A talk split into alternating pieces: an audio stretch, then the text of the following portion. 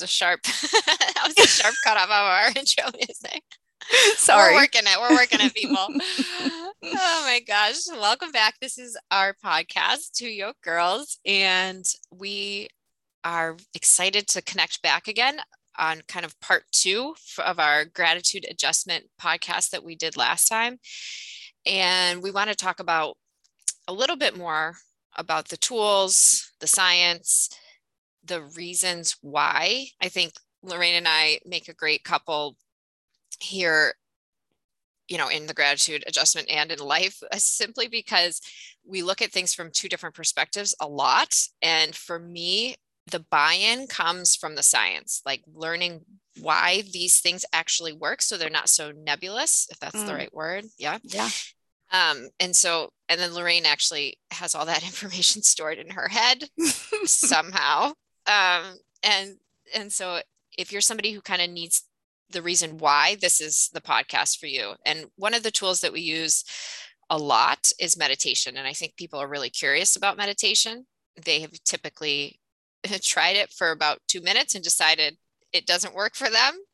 Um, or they've tried it a couple times and they love it. You know, it it spans it's it spans this wide range of people's reactions, but it's certainly becoming more mainstream, which we love. Yeah.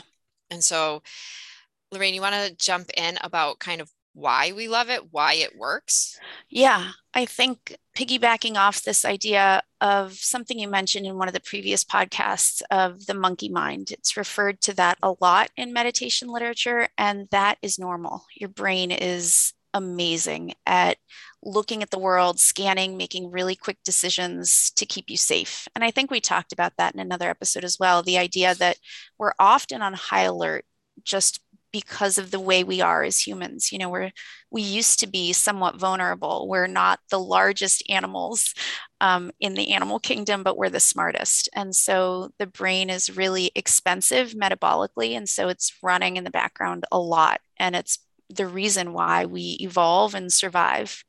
Um, where that starts to feel like we need something to contain it is when we can't separate from all those constant thoughts and actually feeling safe. And so then the nervous system starts to be on overdrive, right? So it's really interesting because there's this idea that the brain has about 60 to 80,000 thoughts a day. And so if we're always racing, how do we use those thoughts that are coming in so quickly to help us or to keep us actually feeling grounded and centered?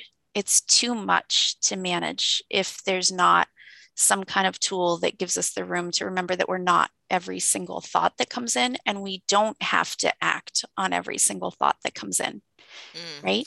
I think so many of my thoughts are repetitive too. Mm. I mm-hmm. you know they're they're a, a a loop that just sometimes keeps repeating itself and I, sometimes you catch it and sometimes you don't but imagine all the times you don't like if mm. those thoughts are critical or negative or um, unnecessary like all of those times that you don't catch them 60,000 a day can really mm. shape your consciousness and how yeah. you're kind of walking through so i think it's first of all so helpful to know that it's normal to have all of those thoughts and yeah. and for them to be repetitive. But i had a question uh, is the monkey mind do they call it the monkey mind because it's uh, the primitive part of the mind? They call it that i think essentially to give it a visual like this idea of a monkey jumping from branch to branch. However it could also be that it's part of that primitive side of your brain. So that's a really interesting question. I always imagined it that it was that visual of like um, you know, the way it just keeps moving without on almost instinct. But you're yeah. right, it could also be about the primitive side of our brains that's really driven by emotion and fear and those quick fire signals that cause us to react. Yeah, my, my visual of the monkey mind is not a monkey swinging gracefully from branch to branch, but like in a cage, like throwing bananas. Oh, like yeah. that's what's going on in my head, right? It's like yeah the monkey is nuts in my brain. He's just constantly going, throwing things around. Right. Yeah. Yeah. yeah it makes sense. Monkey. Yeah. Yeah. All right. So good. So, what can we do to quiet the monkey mind? So, it's interesting because at first, when you sit with it, you'll just see that it does that. Like it is, it's that fast moving all the time and it makes it makes meditation feel really challenging mm-hmm. and the interesting thing i think and you can tell me your experience too and everybody has different experiences is that as you start to meditate it can feel like you're not doing it right because you're working really hard to almost fit a mold that you might even think that meditation is that it's supposed to be quiet and when it gets quiet it's almost like the external noise quiets but the internal noise turns up. And so that's where it starts. And that's where the curiosity can come in of like whoa it's really loud in here. Um, and that it's the win every time you notice that maybe you've lost a connection to the moment you start to go into forward thinking or even past rumination that's where you're doing what you and I often refer to as like that bicep curl, that work of trying to change the pathways in your brain so that you see the thoughts, but you're not the thoughts. And there's a little cut in that I think awareness allows you to play with, a little space. Yeah. Yeah. See the thoughts, but you're not the thoughts is a really um, great thing to be able to wrap your mind around. And I think that that's the biggest thing for new meditators. And it's funny because I, mainstreamly, if that's a word, I think we're almost over people's misperceptions of that. That mm. I think people accept that meditation is hard. They're not quite sure why, but I they used to think, oh, when I sat and closed my eyes and I quote unquote meditated, I would be in some Zen state. And I think that's a possibility, but the way I think about it is it's like many years, if ever, down the road, right? Like I'm not a monk. My whole job in life is not to cultivate you know peace and quietness in my life. And so i use meditation for a different reason.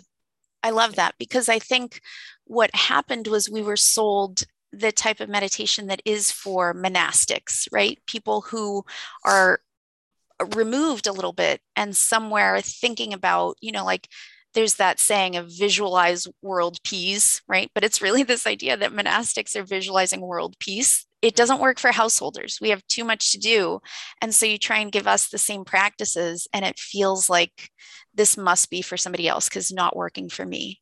And so I think that's why I love the way you use meditation, the way I use meditation, the way we bring it to the community is that it really can be to help you do all the things that you need to do in your life with more ease or with an effective aligned nature so you're not just distracted.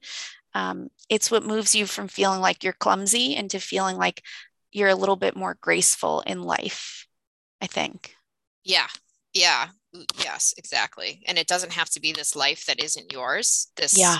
monk on a mountain. It's mm. your own very own life. Like how can we be more settled in being a parent and being an owner of a of a whatever and being a worker mm. it, it's just it helps you to be you in the most balanced way. And so let's loop it back to why like really why does that why does it work lorraine? Like in your brain what's actually happening when you meditate Oh, yeah, that's a good question. And I think you and I have researched this and tried to make uh, the neuroscience feel like, oh, yeah, that makes sense. Right. So, with all the research that's being done on meditation, and there's a lot because, you know, we can now do MRIs and figure out what parts of the brain are firing when, when you give a person a task. Um, so, what they've seen in um, doing some of this work and watching brains that are meditating is that the prefrontal cortex, the part of the brain that is about rational decision making, that gets bigger through regular meditation. And, you know, some of the studies vary on what regular meditation is. I think when you read them closely, it's something like, you know, an average of 15 to 20 minutes a session, an average of three to five times a week.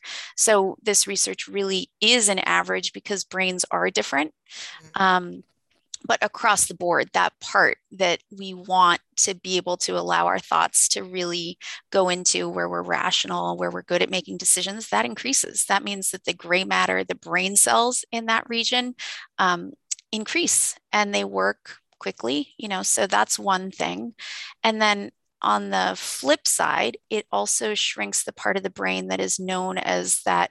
Um, what's the word, Jill? The Yeah, uh, primitive. center. Yes, the primitive part of the brain. It's called the amygdala. Um, so it's that emotional fear center, like you said, and it the size of it decreases. So it shrinks. And it found that in more mindful people, that part of the brain um, is smaller. And then we have greater emotional control. So, you know, it's not that it doesn't sense fear, it still does, but the way that the fear is sensed, right, the brain reacts. And then there's, yeah, it's processed a little differently. So it's kind of cool to think about um, how that would change how we react and what the brain's actually doing. Yeah, I, I'm obsessed with the amygdala. I watched that movie, which I think many people have seen, the documentary where the I should know the name before I come on the podcast. okay. But, um, you know where he climbed, where free solo, Oh, yes. and his. If you did an MRI on his brain, and I think they might have even talked about it in the documentary, that his amygdala center would be small, would not fire as a Mm. normal person's does. Like he, this isn't directly related to meditation, but the thought that everybody's fear center fires in different ways and that in some case and it's so powerful that it can control your actions in life where he you know can free solo up the side of a mountain but some of us are stuck in the fear of leaving the house or Mm. launching a business or doing doing that kind of thing and I, what meditation does is it just helps i think the what process happens in the Mm. amygdala for you to be able to get to a point where you're less reactive because of fear um, Yeah. and that's such a great way to walk through life Yeah. And what I love, it also reminds me that the brain can change. They used to think that there was a certain point where brain development was done, and then that's just how your brain is. Um, so now neuroscientists have said that there is a neuroplasticity that we all have. And there are even some researchers who say it goes beyond plasticity, right? It's even more like memory foam. It doesn't even Mm. change and become plastic, it becomes like ever changing. Um, so meditation also is when they look at the brain, it thickens the hippocampus, which is responsible for learning and memory, um, which I think can point to keeping us youthful, which we'll talk about in a second. But learning and memory, we think that you know we we get forgetful, or we're just not as good as we used to be, or we're not as good at learning a language as a kid is. Um, however, through meditation, those parts of your brain shift. Um, you know, Yeah. the hippocampus gets thicker. It, it- it's funny because it's accepted reality that as you get older you lose memory right? Mm. or you you're not as as nimble mentally.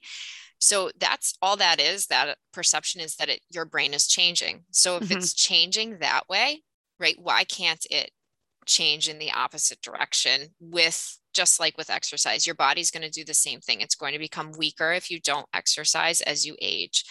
And as you if if you have the right regimen you can slow that down or at least you could build up the opposite direction That's interesting. Yeah, like bone density with weight training. We all accept that you increase bone density with regular weight training, right? You could increase the parts of your brain and the gray matter in there, um, and you know help yourself with memory and with learning.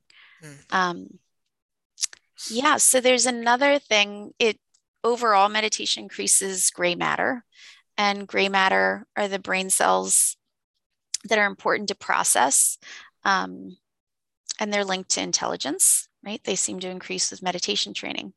And then the brain waves and that activity also changes a little bit. So the high frequency gamma waves correlated with states of heightened awareness and bliss, um, they seem to be more active before and during meditation when somebody's a regular meditator. So they might have a regular time when they meditate, and those brainwaves start to increase when it gets closer to their time of meditation.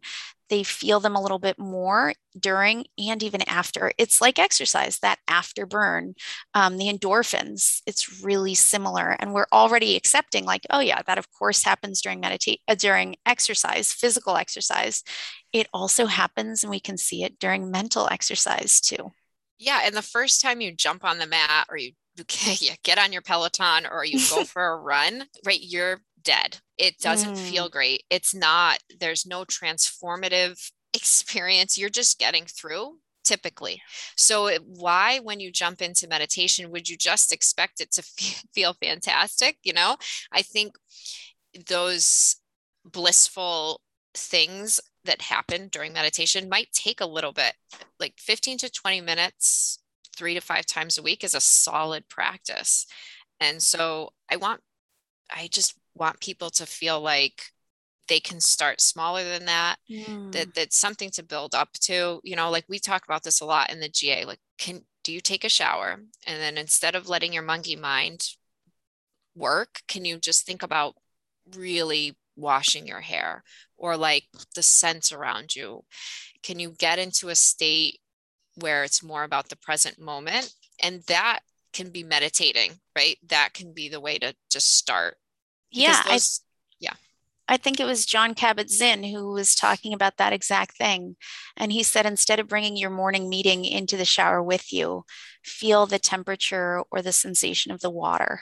Really feel it. And you know the the quality of the steam as you breathe can also connect you with that feeling of being present. And that's what meditation is is allowing your brain to rest in the present moment without all the processing that happens when you're forward thinking or past ruminating. And then I think it was Joseph Goldstein who said one of the most helpful phrases in meditation when you're starting is begin again. Just mm. begin again. Every breath. Like I think when people think about begin again, it's a big thing. It's not. It's just every second your mind is going to wander. That's okay. That's it's part of keeping you alive. There's no, no judgment in it. But the begin again is literally milliseconds. Just yeah. come back for as much as you can. Yeah, it's like another rep, you know, when you're yeah. doing physical exercise, just another rep. That's all. Yeah. The bicep curl. Yep. Yeah. Okay.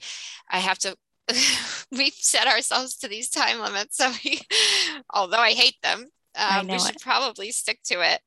Yeah, I'm just going to throw in one thing that okay. there was also another study done at UCLA that suggests that people who meditate regularly um, have less age related atrophy in the hmm. brain's white matter. So the gray matter is the tissue that contains the neurons and it's connected by white matter. So, you know, it kind of keeps the brain feeling a little bit more nimble um, which I think is another really good sell when we live in a society that's so fearful of some of the things that happen as we age, right? Meditation helps with some of that, like you said, the atrophy. Why why can't we reverse it? And there is a way that maybe we can. Nothing, I think aging is great. I think it's necessary, right? But I love the idea of staying nimble mentally as we get older and gain the wisdom that's gained through life experience too. Yeah, for as long as we possibly can. Yeah. Yeah. Well, so thanks good. for that. I yeah. know. And um, oh, like you know what I want to talk more. about next what? time? Tell me. Self compassion. Oh, yes. Because I think people think same thing about self they don't understand the real scientific power behind self compassion. And so I think we'll talk about that. I like to tease these things. yeah, I think that's great. Um, I'm excited for that too. So I think right. I think everybody will benefit from that. So I'm gonna say next time you're right let's hit that and let's see what we can do with our outro music. Okay. So some of you know this is one of our dear friends and colleagues and just a talented really oh, artist. that's one of his other tracks. let's see if i can there's our track he's funny and smart and his lyrics are incredible um, they often talk about what's going on in the world so Mikey Bikes on Spotify, Mike Borgonzano in real life, and we'll bring him on the podcast as well. Yay. Yay. Okay, see ya. Bye. If you really want to be a tree, but you can't be a tree and you gotta be a bee, then be. Track is Be a Bee.